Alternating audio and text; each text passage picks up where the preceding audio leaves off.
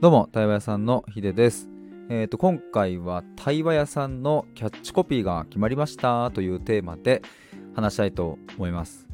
えっ、と、去年の2022年の10月、11月ぐらいから、あのまあ、誰に何を届けたいのかとか、まあ、そういうところをですねこうライブ配信で、えー、皆さんと一緒にあの深掘りしたりとかいろいろやってきたんですけれどもなんかまあついにようやくこう言葉がまとまってきたなと、えー、思います。あのまだこれからもですねきっとどんどんブラッシュアップしていきますし、えー、ときっと来年にはまた違う風になっているんだろうなとかいや来年どころかもう半年後くらいとかいやどんどん変わっていくとは思うんですけれども、まあ、ただ現時点で僕があの、まあ、ここだなっていう風に思える言葉が決まりました。で、えー、と今回はあの僕一人で考えたわけではなくってですねコピーライターさんに、えー、依頼して一緒にこうミーティングを重ねながら、えー、作っていきました。あの基本的に僕の話をこう聞いていただいてでそこから、えー、ライターさんが作ってくださってでそれをもとにもっとこここうしようとかそういう風に決めていった、えそんな感じの流れですね。でえっ、と僕の概要欄にリンク貼っておくのでぜひ公式ホームページの方飛んでいただきたいんですけれども、えー、まずトップページに来る言葉ですね、まあ、これがキャッチコピーにあたる部分ですが、えー、ずっと探していた自分に会いに行こうです、まあ、これが対話屋さん、まあ、僕が、えー、目指すことでもあるしうんそうだな活動する目的でもあるしなんかまあいろいろこう僕の、まあ、発信の理由でもあるし、えー、それをこう端的に一言でえまとめていただいたなというふうに思います。ちょっとこの流れで、えーとまあ、サブコピーみたいな感じで言うんですけどもそこに続く文章があるのでそれをちょっと読みたいと思います、えー、ずっと探していた自分に会いに行こう。もっと自分に確信を持っていきたい。そうこれこそが自分だと気づきたい。だけどどこに相談してもどれだけ自己分析をしてもいい人の殻をずっと破れない。そんなあなたの殻にひびが入るような対話を、本当の自分が出てくる問いを、さあ、ずっと探していた自分に会いに行こう。という文章でございます。イエーイ。いや、これはね、あの、もう絶対一人では作れないので、本当にありがたいなと思いますし、えー、まあ同時にですね、とってもなんか嬉しいという気持ちになりました。なんかあのー、なかなかね、この、まあ、対話っていうものって、えー、そもそもこう形がないものなので表現するのがちょっと難しかったりするなっていうのは思ってたんですけども、まあ、こうして言葉にしていただくとですねあそうそうこれこれみたいな感じで、えー、僕はなんか自分自身はとっても納得したなと思います。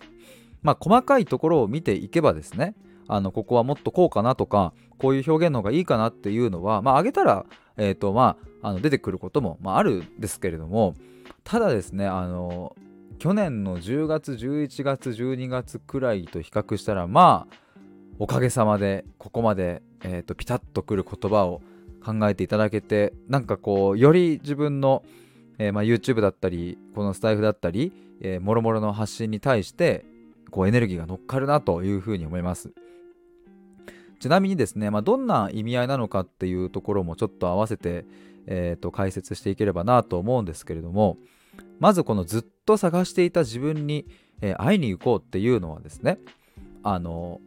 これは僕と一緒に会いに行こうよっていう風になんか僕がこうあなたに問いかけてるというかあの誘ってるみたいな そんな感じです雰囲気。一緒に行こうっていう感じですね。でずっと探していた自分って何かっていうとですねまあここの次の文章にあたるんですけどもあのもっと自分に確信を持っていきたいとかこれが自分なんだって気づきたいだけどもそれがなかなか見つからない。でなんか自分のこう殻をずっと破れないみたいなのって僕はあの前ちょっとここ最近話していた15歳から25歳の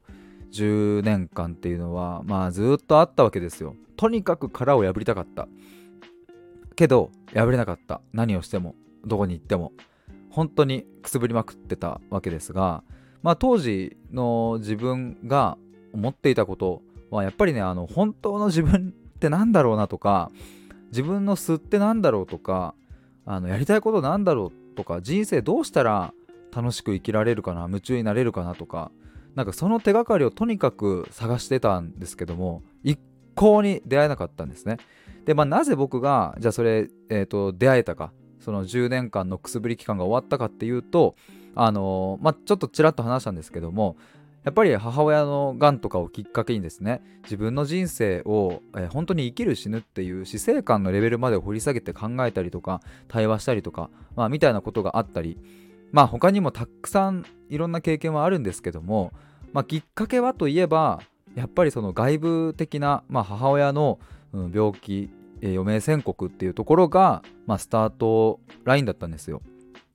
だからまあ今思えばですね、うん、その出来事自体も、うん、僕の人生にとってはすごく良かったなって今は思えますし当時はね辛かったですけれども。でもさなんかこの外部要因をずっと待ち続けているのもなんかなんだろうな人生もそんなにねあの気づいたら時間経ってるしみたいなこともあるじゃないですか。だからなんか僕はですねこの経験を通してきて自分があの感じたこと学んだこと、うん、なんかいろいろ経験したことをですねあのなんか循環させたいなと思いますし今の僕だからこそうん、当時の自分に出会ったらできることってたくさんあるなと思うので、えー、そんな自分に対して、え言っているような言葉でもあります。このずっと探していた自分に会いに行こうっていうのを当時の自分になんか言いたいですね。目の前に、えー、20歳ぐらいの僕がいたらなんかねいやどう思うんだろうな。なんかとりあえず一緒に行こうってやっぱり言いたくなるのかな。まああのなんかきっと相談を受けたらあのそういうふうに言うんだと思います。まあそしてねその殻っていうのがあると思うんですけども。まあそんな殻、うん、まあ人によってはねここに書いてあるようないい人の殻かもしれないしその殻はあの人によって違うかもしれませんが、まあ、そこにもうひびを入れてなんかピキピキピキっていうなんかあれっすよ。あのひよこが卵から生まれる瞬間のさなんかよくアニメとかでもそういう描写あるじゃないですか。なんかピキピキパカンみたいな。でそっからニョキって出てくるみたいなあると思うんですけど。なんかそういう対話を僕はしていきたいしそこから本当の自分がねニョキッとこう出てきてえくるような問いを投げかけたいし。というか僕はそれができるからだから一緒に行こうずっと探していた自分に会いに行こうっていうのを、うん、なんか言いたいなと思います。まあこの言葉はですねあのさっき言ったようにコピーライターさんに考えていただいてあの、まあ、僕はねあのそうどういう思いでやってるかみたいな話をバーってしたんですけどそれをねこうしてまとめていただいたのが本当にやっぱりね嬉しかったしあそうなんだよって思ったしなんかここがやっぱ軸になるなっていうのを、うん、まとめていただいたおかげで、えー、思うことができました。まあ、なので、えーと、これからこのスタイフの発信しかり YouTube だったりまあその他もろもろですねなんか僕の根底に流れているのはこのずっと探してた自分に会いに行こうよっていう、まあ、どっかに置き忘れてきたあの子供の頃の無邪気さだったり純粋さだったりうんなんか夢っていうものだったりなんかもう大人になったらそんなこと言えないよなみたいなことってあると思うんですけどなんかダセーかなとか臭いかなとかなんかね今更こう頑張る青春みたいな感じで頑張るとか今更なみたいなことってあるとは思うんですがいやいやいいんだよっていう。会いに行こうぜ、まあ、そんな自分を迎えに行ってさなんか手引っ張って一緒に行こうよっていうなんかそんなことができたら僕はいいかなと思います。だからあのこれからですね僕対話のプログラムとかもあの2月中に出そうと思うんですけどもあのなんかねやっぱそこで目的というかゴール地点どうしようかなと思った時になんかこのねやっぱキャッチコピーがすごくしっくりくるんですよ。だから、えーと、自分らしく生きることだったり夢中になる人生に夢中になることだったりなんかそこをゴール設定してしまうとなんか若干歪む気がしていて僕の場合はね。僕の対話はなんか自分らしく生きることを目指しましょうとかえっ、ー、と、今言ったように自分の人生に夢中になることを目指しましょうとか、なんかそういうんじゃなくって、なんかやっぱここ、ずっと探していた自分に会いに行こうっていう。まあ会いに行ったら何が起こるかわかんないです。分かんないですけどあのまあ一つ間違いなく言えるのはきっと会いたいって、えー、心のどこかでは望んでいるはずだと思うんですよね。特にまあこうして僕の発信を聞いてくださっている方はですねあのいろいろ内省したりだとか自分で考えたりだとかなんかそういうのが割とこうベースにある方が多いのかなとは思うんですけども。まあそんな方であればあるほどきっとなんか会いに行きたいはずなんですよ。その過去を見たりするのって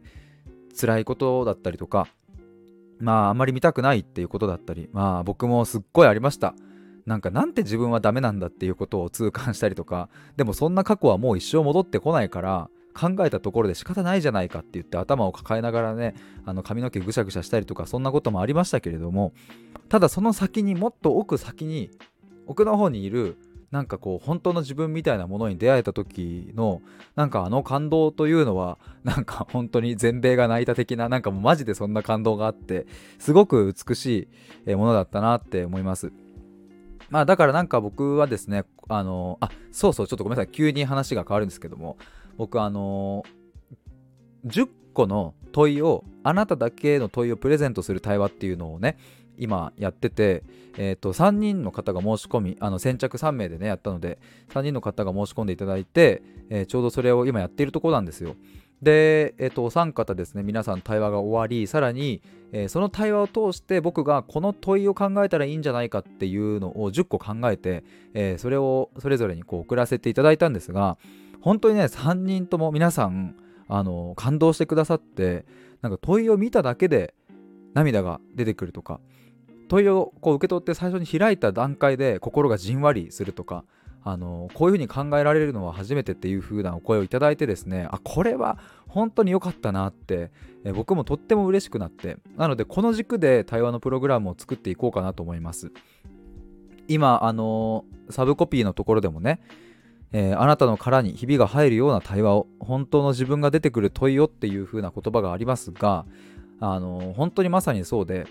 なんかこう本当の自分とか素の自分とかそういうものが出てくるような問いっていうのがやっぱりあるんですよね。ででもただそれを一人だけで考えて、えー、いるっていうのもなかなかやっぱ限界があるので、えー、そんな時にですね対話屋さんの対話であなたの殻にこうひびをピキピキピキッと入れて、えー、ひよこがひょっこりはんしてくるような、えー、そんな対話をすることができたらあとっても、えー、いいなと僕自身はそこを信じているので、えー、そんな対話のプログラムを、えー、作っています。まああの次に出すのはちょっとこう何て言うんですか？まだあのがっつり、えー、半年期間のがっつりプログラムというよりはそれのまだ前身とかになるかなとは今想像していますが、まあ、というのもねさっき言った先着3名の、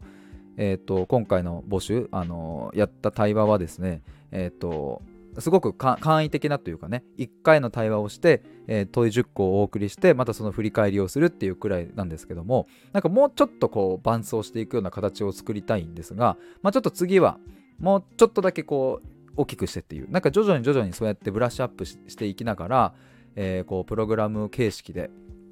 いろんな人に受けていただけるように作っていきたいと思います。えー、なのでですね、もしよかったらあの概要欄に公式 LINE のリンクが貼っておりますので、えー、ぜひそちらもあの登録してお待ちいただけると嬉しいです。あのゆくゆくこうまた先着何名様とか、えー、いつまでの募集ですみたいな感じで、えー、募集をかけますが、まあ、その時に応募の流れとしては公式 LINE の方からお申し込みいただくっていう形になりますので、ぜひ今のうちから、え、お待ちしていただけると嬉しいです。えー、ということで、そんなところでしょうか。いや、なんか僕やっぱ今回この収録、バッと撮ってみて、話してみて、やっぱり、うん、そうだよなって、今自分でも、うん、この言葉に対しての納得感っていうのが、うん、なんか出てきましたね。うん、やっぱそうだよ。なんかごめんなさい。なんかもう一回言っちゃうけど、なんか自分らしく生きようとか、なんかこう、ね、やりたいこと見つけて夢中になって、なんかこう、私らしく歩んで、なんかねあの幸せだろうみたいな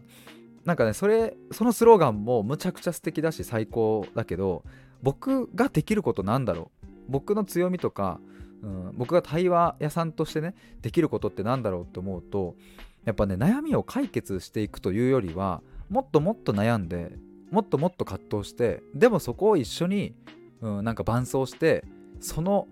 うん、混沌とした葛藤の渦の中に一緒に飛び込んでいくみたいなイメージですね。なんか映画化したいわ。なんかそのアニメーションみたいな感じで一緒にこう手つないでわーってなんかその渦の中に入っていくみたいな。で最初は大変なんだけどまあいろいろこう頑張ってね向き合っていくうちにあ意外と良かったじゃんみたいな。あ自分ってなんか意外といいじゃん。なんか過去結構辛いことあったけどまあそれはそれでなんか良かったじゃんみたいな感じで、えー、思えたらすっごく幸せだなと。だからまあその先にね結果的に自分らしく生きられたりとか何か夢中になれるものやりたいことが見つかったりとか、えー、そういう風になっていったらいいなと思いますし。いやというよりもずっと探していた自分に合うことができれば僕は間違いなく自分らしく生きられるし、やりたいこととか見つかったりとか、え、夢中になったりとかなんかそういうものがなんかこう副次的にどんどんどんどん生まれてくるっていうことも間違いないなと思ってます。まあ、あとね、もう一個言えるのは、なんかね、どんどんなんかね、クリエイティビティが開花していくみたいな 感じ。あのなんかこう絵を描き始めたりとか音楽やり始めたりとか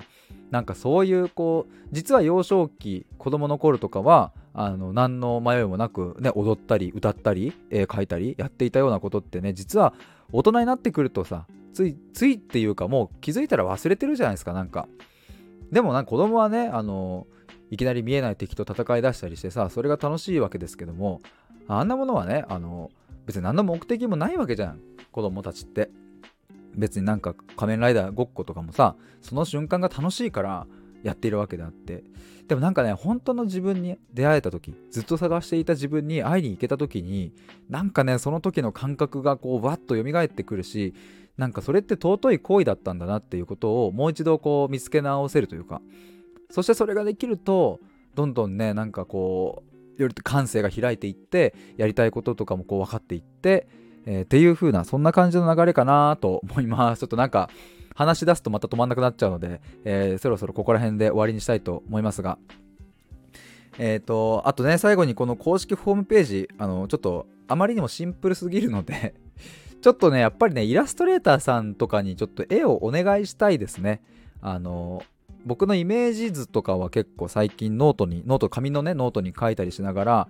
出したりしているんですけどもちょっと今のこのホームページだとどうしても殺風景であまりにも淡白なので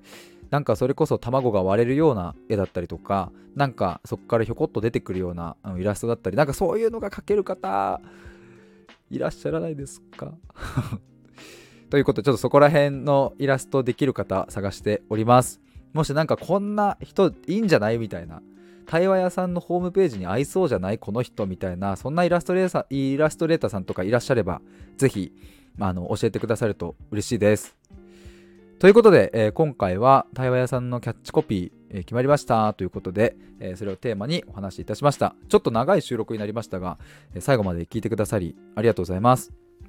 またちょっとそう YouTube そうそう明日とかには上がるかな？上げられるかな？と思います。あさってかもしれません